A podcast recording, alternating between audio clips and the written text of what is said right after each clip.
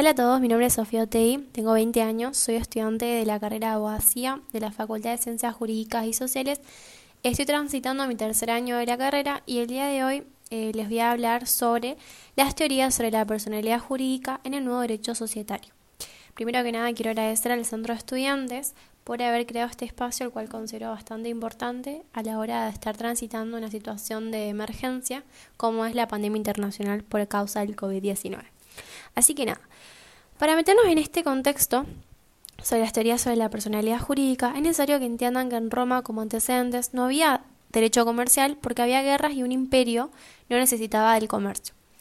Aquí se crean las societas, que son contratos, las universitas, que son suma de los elementos que la acompañan, y este, partiendo de ello se crearon diversas teorías. La primera es la teoría afirmativa de la Magno de Savigny, que fue el primer autor que justificó la personalidad jurídica de las personas que no son personas humanas. Él dice que son sujetos de derecho creados artificialmente por la ley, pero que aún así no puede justificar que tengan órganos. Partiendo de esto, Yerin, en su teoría negatoria, dice que la personalidad jurídica legal es una máscara intelectual, o sea, él dice que no existe, porque detrás de la persona jurídica están las personas humanas. Y esta teoría es importante para poder entender la teoría del corrimiento del velo, que básicamente es una teoría que dice que las personas humanas se eh, justifican debajo del velo, es decir, debajo de la persona jurídica. Por ejemplo, él dice que un socio va a hacer una determinada eh, va, a ejercer un determinado comportamiento y su justificación va a ser que eh, lo cubre el velo, que el velo va a ser la sociedad determinada. Por su parte, nuestro derecho, nuestro ordenamiento jurídico argentino, con el nuevo Código Civil y Comercial, va a aceptar y va a receptar la teoría del órgano. En 1972 se crea la Ley de Sociedades Comerciales, que hoy actualmente con la modificación se la conoce como la Ley General de Sociedades, que sigue la teoría de la realidad jurídica, donde las personas jurídicas van a ser personas distintas a las de sus miembros y es un instrumento técnico en que está determinado por la ley. Partiendo de ello, con el nuevo derecho societario se puede hablar de dos pilares. El primer pilar es la teoría general de las personas jurídicas privadas, instauradas por el Código Civil y Comercial en el título del libro 1, que básicamente es la regulación concreta de un derecho constitucional, que es el artículo 14 de la Constitución Nacional, de asociarse con fines útiles. Es la base de todas las personas jurídicas en general. Eh, se dice que es un contrato plurilateral de organización, que son asociativos personificantes, es decir, que de ahí nace eh, a la vida jurídica una nueva persona jurídica. Esto sistematiza lo que la doctrina y la jurisprudencia han estado diciendo en una teoría general por primera vez. Son todos los principios generales que todas las personas jurídicas tienen en común. Eh, pero bueno, hay que leer también que el caso de la SAUS y la SAS es decir, la sociedad anónima unipersonal y la sociedad por acciones simplificadas, con, la, eh, con esta cuestión, nacen de otra fuente del derecho que es la declaración unilateral de voluntad. El segundo pilar de este nuevo derecho societario va a encontrarse por la reforma de la Ley 26.994 que sancionó el Código Civil y Comercial y derogó el Código de Comercio y el Código Civil de Vélez y modificó dos microsistemas, jurídicos que son el régimen del consumidor y la ley de sociedades comerciales, hoy conocida como la Ley General de Sociedades, con su reforma más importante en cuanto a las sociedades de sección cuarta, donde se incorpora también la sociedad anónima unipersonal.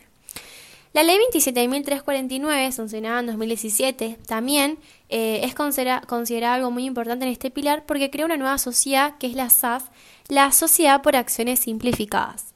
Partiendo de ello es necesario entender, según el artículo 141 del Código Civil y Comercial, que van a ser personas jurídicas todos los entes a los que el ordenamiento jurídico les confiere aptitud para adquirir derechos y contraer obligaciones para cumplir su objeto y los fines de su creación. La existencia de la persona jurídica privada, que es lo que nos interesa en esta materia comercial 1, va a comenzar desde su constitución, es decir, que no necesita autorización legal para funcionar, salvo disposición legal en contrario, en caso en que si se requiere esta autorización, eh, no va a poder funcionar si no la obtiene antes. Como es el caso de las asociaciones civiles, que sí necesitan la autorización del Estado para funcionar. Para entender bien eh, cuáles son las personas jurídicas privadas, bueno, tenemos las sociedades, que son actualmente las, las actuales sociedades empresarias, antes eran las sociedades eh, consideradas comerciales. Las asociaciones civiles, las simples asociaciones, las fundaciones, las iglesias que no sean católicas, las mutuales cooperativas, el consorcio propio horizontal y toda otra que resulte del Código Civil y Comercial de leyes, por ejemplo, la ley que ya mencioné que creó la eh, Sociedad por Acciones Simplificadas. ¿Cuándo se adquiere la personalidad jurídica? Bueno, es muy importante que entiendan que se va a adquirir personalidad jurídica desde que se celebra el contrato social, por ejemplo, en las sociedades irregulares o el acto constitutivo. En el periodo de redacción del acto constitutivo hasta la inscripción en el registro rige la sección cuarta de la Ley General de Sociedades. También es necesario que entiendan que la persona jurídica en principio tiene una personalidad distinta a las de sus miembros, por eso los miembros no van a responder por las obligaciones de la persona jurídica, salvo en supuestos bueno, que se prevean y bueno, que disponga una ley especial. Es por ello que se debe aclarar que tanto el Código Civil y Comercial como la Ley General de Sociedades básicamente enuncian cuestiones similares en cuanto a la inoponibilidad de la persona jurídica.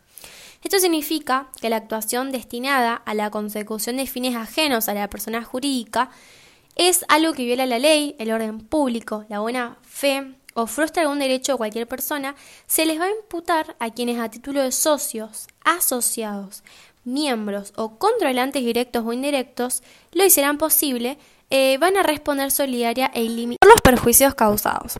Esto se va a aplicar sin afectar los derechos de los terceros de buena fe y sin perjuicio de las responsabilidades personales que puedan ser pasibles los participantes en los hechos por los perjuicios causados. Otra de las cuestiones que es necesario que entiendan es que existe un orden de prelación normativa, consagrado en el artículo 150 del Código Civil y Comercial, en los que se dice que las personas jurídicas que constituyan en la República se van a regir por las normas imperativas de la ley especial o en su defecto de este código, por las normas del acto constitutivo, con sus modificaciones y los reglamentos prevaleciendo las primeras en caso de divergencia, por las normas supletorias de leyes especiales o en su defecto por las de este título. Y también que las personas jurídicas privadas que se constituyan en el extranjero se van a regir por la Ley General de Sociedades.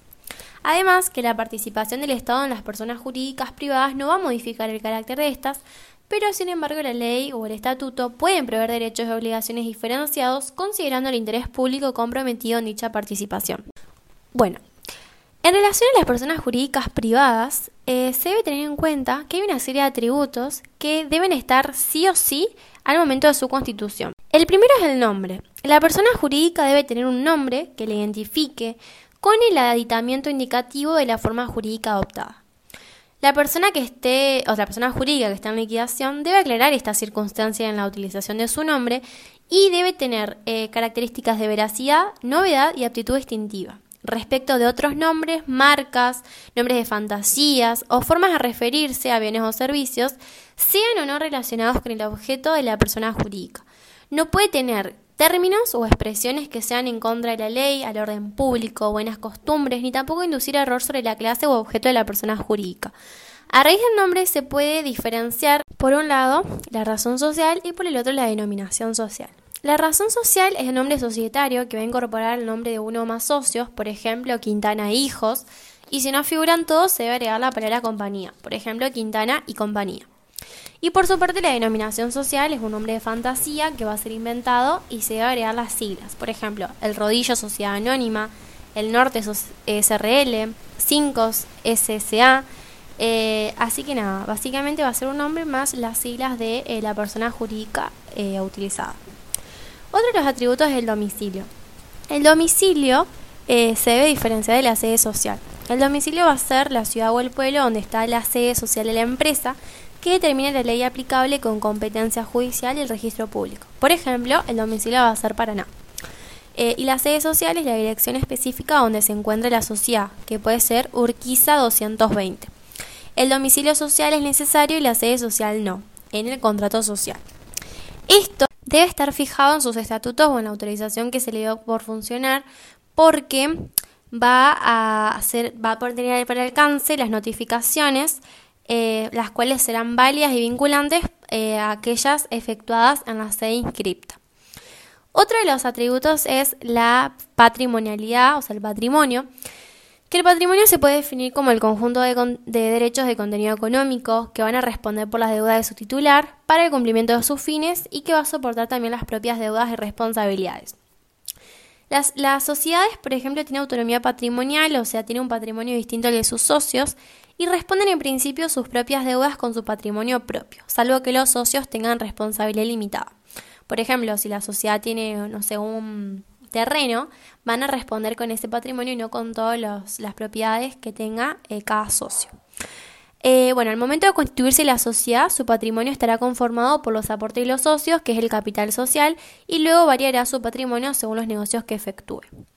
Eh, por eso es necesario que entiendan que el patrimonio es diferente del capital social, porque el patrimonio es el activo social con el que la sociedad responde por las obligaciones contraídas y puede variar, y el capital social son los aportes de los socios, que está integrado en el contrato social, que es fijo y funciona como garantía frente a terceros, de que la sociedad tiene fondos para afrontar sus obligaciones, lo cual se relaciona con el principio de intangibilidad.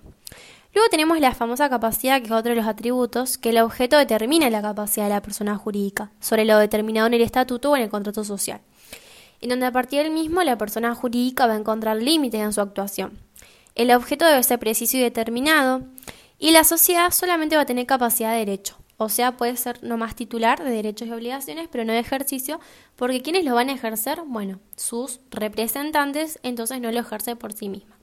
Su capacidad también es limitada porque el administrador o representante de la sociedad solo puede realizar actos relacionados con su objeto social. Bueno, eh, es por ello que también es necesario entender que es una cosa es el objeto del contrato social y otra cosa es el objeto social. El objeto del contrato social van a ser los aportes, o sea, las prestaciones de dar o de hacer, que los socios se comprometen a efectuar. Y el objeto social son actos que la sociedad se propone cumplir para lograr su finalidad lo cual debe ser lícito, debe ser posible, debe ser preciso y debe ser determinado. Si no se cumple con estos requisitos, la sociedad se va a considerar como nula. Otra de las cuestiones también que bueno, la doctrina incluye como atributo es la nacionalidad, que es el vínculo jurídico que va a unir a una persona jurídica con un Estado determinado eh, para ver, digamos, qué ley se le va a aplicar. En la Ley General de Sociedades no se le atribuye eh, nacionalidad de las sociedades, solo va a diferenciar sociedades que se constituyen en Argentina y en las que se constituyen en el extranjero, en las cuales se les aplica la ley del país de Argentina. Ahora bien, con una mirada un poco más práctica de lo que ya he mencionado teórico, es necesario que entiendan que el acto constitutivo es un género, que es el momento en que las partes dan lugar al nacimiento de la sociedad por escrito. Eh, y eh, la inscripción al registro es declarativa porque aquí en el contrato social es donde se da la constitución y si no se inscribe estará constituida, pero se va a regir por la sección cuarta que son las sociedades irregulares. Este acto constitutivo debe llevar los datos de las partes, DNI, CUIL, Estado Civil, si tiene bienes gananciales para aportarlos con el consentimiento del cónyuge, domicilio, nacionalidad de profesión y con este van a ser una nueva persona jurídica privada, que va a estar integrada por sus miembros, que van a ser los socios, los accionistas o los asociados, depende del tipo. Para desarrollar su objeto necesita una administración. El contrato social es la especie y es la organización interna que se le da a la persona jurídica dentro del mismo acto constitutivo. En caso de que se esté, digamos, eh, creando o constituyendo una sociedad, se debe cumplir con lo que dice el artículo 11 de la Ley General de Sociedades. Debe tener la individualización de los socios con el nombre, edad, estado civil, nacionalidad, profesión, domicilio, DNI de los socios, la denominación de la sociedad, o sea, el nombre y el tipo de sociedad que adopte, el domicilio social donde se encuentra la sede social de la empresa, eh, después el objeto social, que debe ser preciso y determinado y debe encuadrar en la producción o intercambios de bienes o servicios, el capital social, para saber cuánto porcentaje va a tener cada socio, eh, se divide en unidades y la suma de todas las unidades debe dar igual al capital social. El plazo de duración no se fija en máximo ni mínimo, pero el vencimiento del mismo provoca la disolución de la sociedad. La organización de la sociedad por los órganos de gobierno, que bueno, pueden ser reunión de socios o asamblea de accionistas que dicta resoluciones sociales, el órgano de administración que realiza la administración de la sociedad, por ejemplo, la gerencia en la sociedad responsable limitada o el directorio en la sociedad anónima, el órgano de representación de la sociedad frente a terceros, por ejemplo, el presidente de la gerencia de la sociedad responsable limitada o el presidente del directorio en la sociedad anónima. Y el órgano de la fiscalización que realiza el control de la administración de la sociedad.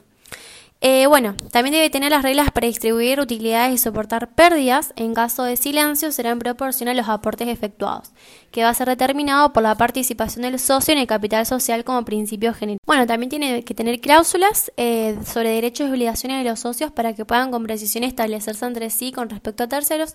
Y por último, su funcionamiento y liquidación, que debe establecer cómo será el funcionamiento de la sociedad y deberá contener cláusulas de disolución y liquidación de la misma. Bueno, este estatuto va a ser el documento eh, que bueno, puede ser el contrato social o un acto posterior que establece la organización y funcionamiento de la persona jurídica y derechos y obligaciones de los socios. Eh, bien, la primera parte va a ser una acta constitutiva con datos, la segunda parte cláusulas y la tercera parte cláusulas complementarias.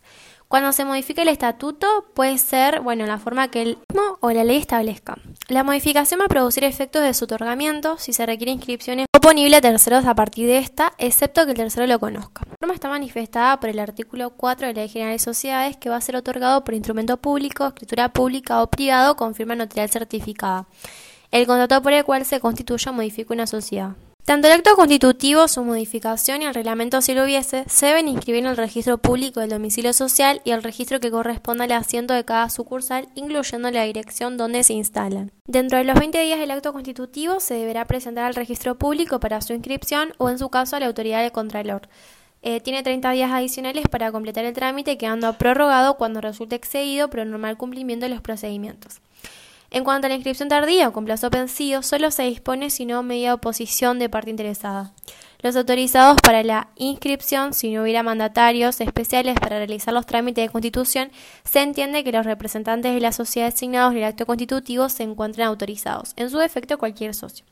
En cuanto a sus efectos de la inscripción, el artículo 7 de la Ley General de Sociedades dice que la sociedad regularmente constituida va a surtir efecto cuando se inscriba en el registro público de comercio y la sociedad irregularmente constituida no se van a inscribir en el registro público o le falta algún elemento esencial, entonces va a estar regulada por la sección cuarta. Bueno, con esto yo concluyo lo que he dado hoy sobre las teorías de la personalidad jurídica en relación al nuevo derecho societario, eh, nombrando un poquito los atributos de las personas jurídicas privadas y también eh, la parte práctica de cómo se formula el acto constitutivo. Desde ya le agradezco que haberse quedado hasta acá y espero que les sirva. Muchas gracias.